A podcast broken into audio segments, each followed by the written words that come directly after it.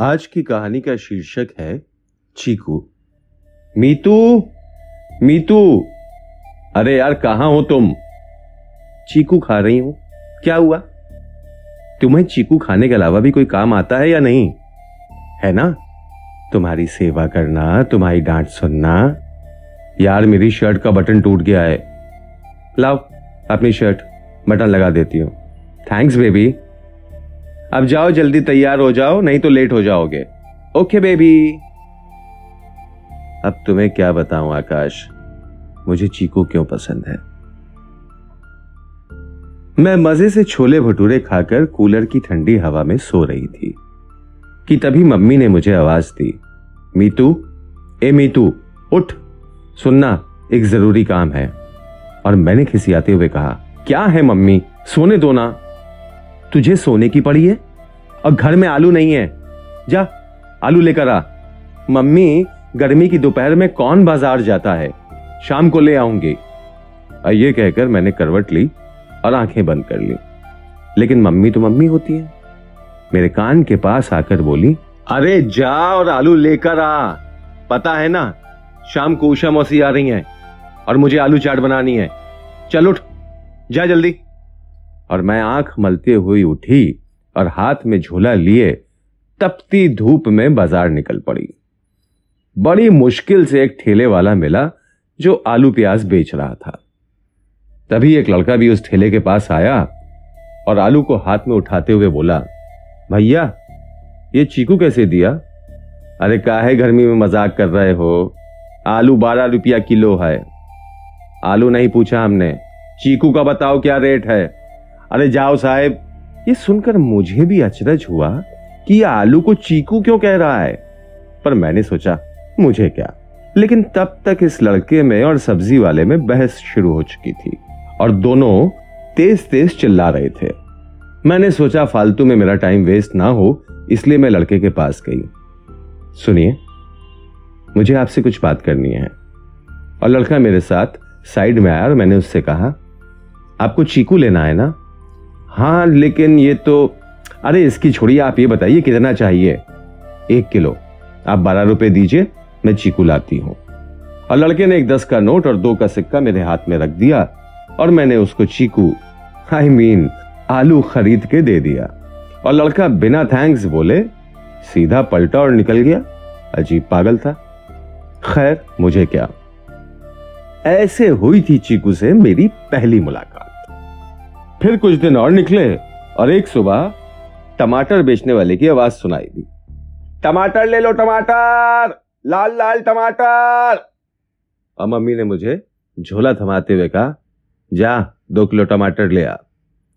और मैं night suit पहने झोला हाथ में लेकर गली में आ गई। तभी सामने से क्या देखती हूँ, वही लड़का हाफ़ पैंट और टी शर्ट पहने सीधा टमाटर वाले के पास आता है और कहता है, भैया चीकू कैसे दिया? क्या भैया? हमने कहा चीकू कैसे दिए?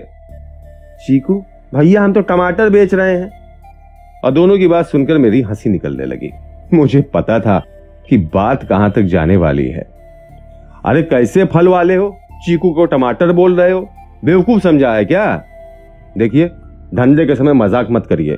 टमाटर लेना है तो लीजिए, नहीं तो नहीं तो क्या, धमकी दे रहे हो? और एक बार फिर मैंने चीकू से पैसे लिए और उसको, चीकू, मेरा मतलब टमाटर खरीद के दे दिए। और वो पलटा और चला गया।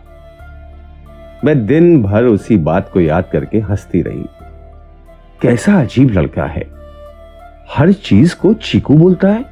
कहीं मेंटल तो नहीं है, पर देखने में तो पागल नहीं लगता, लेकिन बातें तो पागलों वाली करता है। खैर, मुझे क्या, उसकी लाइफ वो जाने। शाम को मैं कत्थक क्लासेस से सुमन के साथ घर आ रही थी, कि तभी गोलगप्पे वाले को देख गोलगप्पे खाने का मन हुआ और हम दोनों गोलगप्पे खाने लगे। तभी अचानक से देखती हूँ वही लड़का बगल में खड़ा है। और इससे पहले वो कुछ बोलता मैंने गोलगप्पे वाले से कहा, एक प्लेट चीकू, इनको भी दे देना। और यही से शुरू हुई मेरी और उस लड़के की दोस्ती।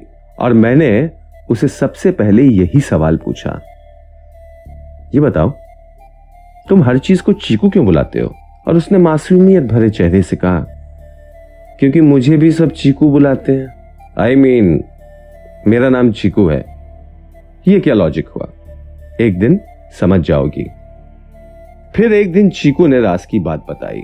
उसने पहली बार जब मुझे देखा था उसी दिन से उसको प्यार हो गया था। लेकिन उसकी समझ में नहीं आ रहा था कि वो मुझे कैसे अप्रोच करे। इसीलिए उसने ये अतरंगी तरीका निकाला जिससे मेरी और उसकी मुलाकात भी होती रहे और बात भी। और वही हुआ। चीकू पागल नहीं था। कुछ ज़्यादा ही स्मार्ट निकला। धीरे धीरे हम रोज मिलने लगे और मैं अक्सर चीकू के चक्कर में लेट हो जाती और मम्मी से डांट खाती। मम्मी की डांट मंजूर थी, लेकिन चीकू से नहीं मिलना। बिल्कुल मंजूर नहीं था। चीकू बाकी लड़कों से बहुत अलग था। वो मुझे समझता था। मेरा ध्यान रखता था। और मेरी हर बात मान लिया करता था। जिसको लेकर एक बार मेरी उसके साथ बहस भी हो गई। तुम एक नंबर के बोरिंग इंसान हो। अच्छा? अचानक से बोरिंग हो गया। यार, तुम मेरी हर बात क्यों मान लेते हो?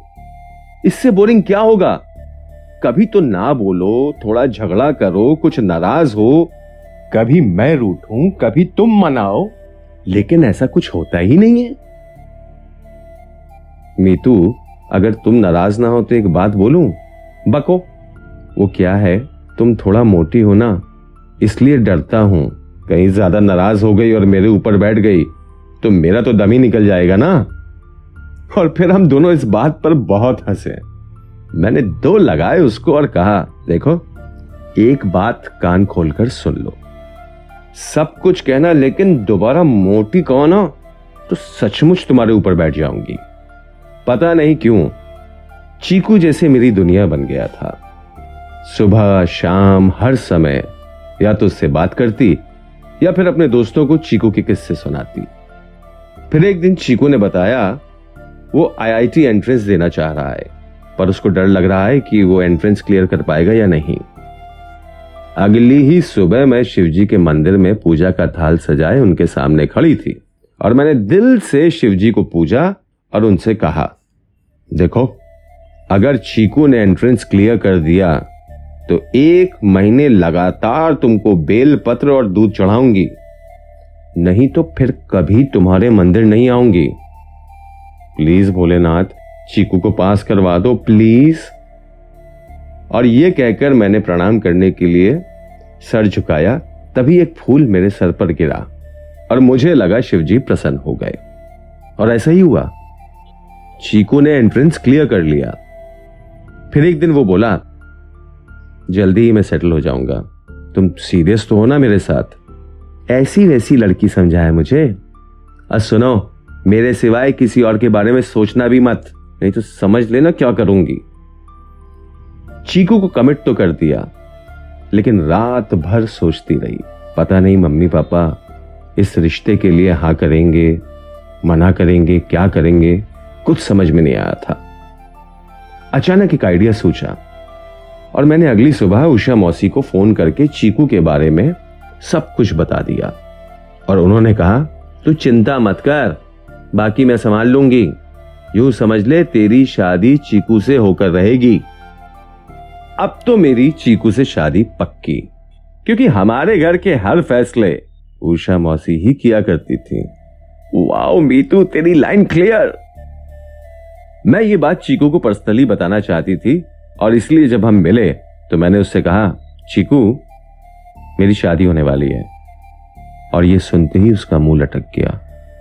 अब मुझे मज़ाक सूझा और मैंने कहा कल लड़के वाले मुझे देखने आ रहे हैं। अब क्या होगा? चीकू कुछ नहीं बोला और उदास होकर चला गया। मैंने सोचा एक दो दिन में उसका इसी बात को लेकर मज़ा लूँगी और फिर सच बता दूँगी। तभी शाम को बनारस से गुड्डू भैया आ गए और उन्होंने कहा, मीतू, यार एक हेल्प चाहिए। मुझे ना एक फिलोसफी की किताब नहीं मिल रही। भैया, आप टेंशन मत लो। कल हम भार्गव बुक डिपो पर चलेंगे उनके पास बहुत अच्छा कलेक्शन है।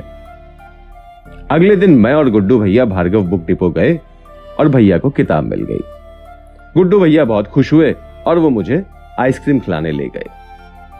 तभी मैं देखा, कुछ दूरी पर चीकू छुपकर मुझे देख रहा है और फिर अचानक से चला गया।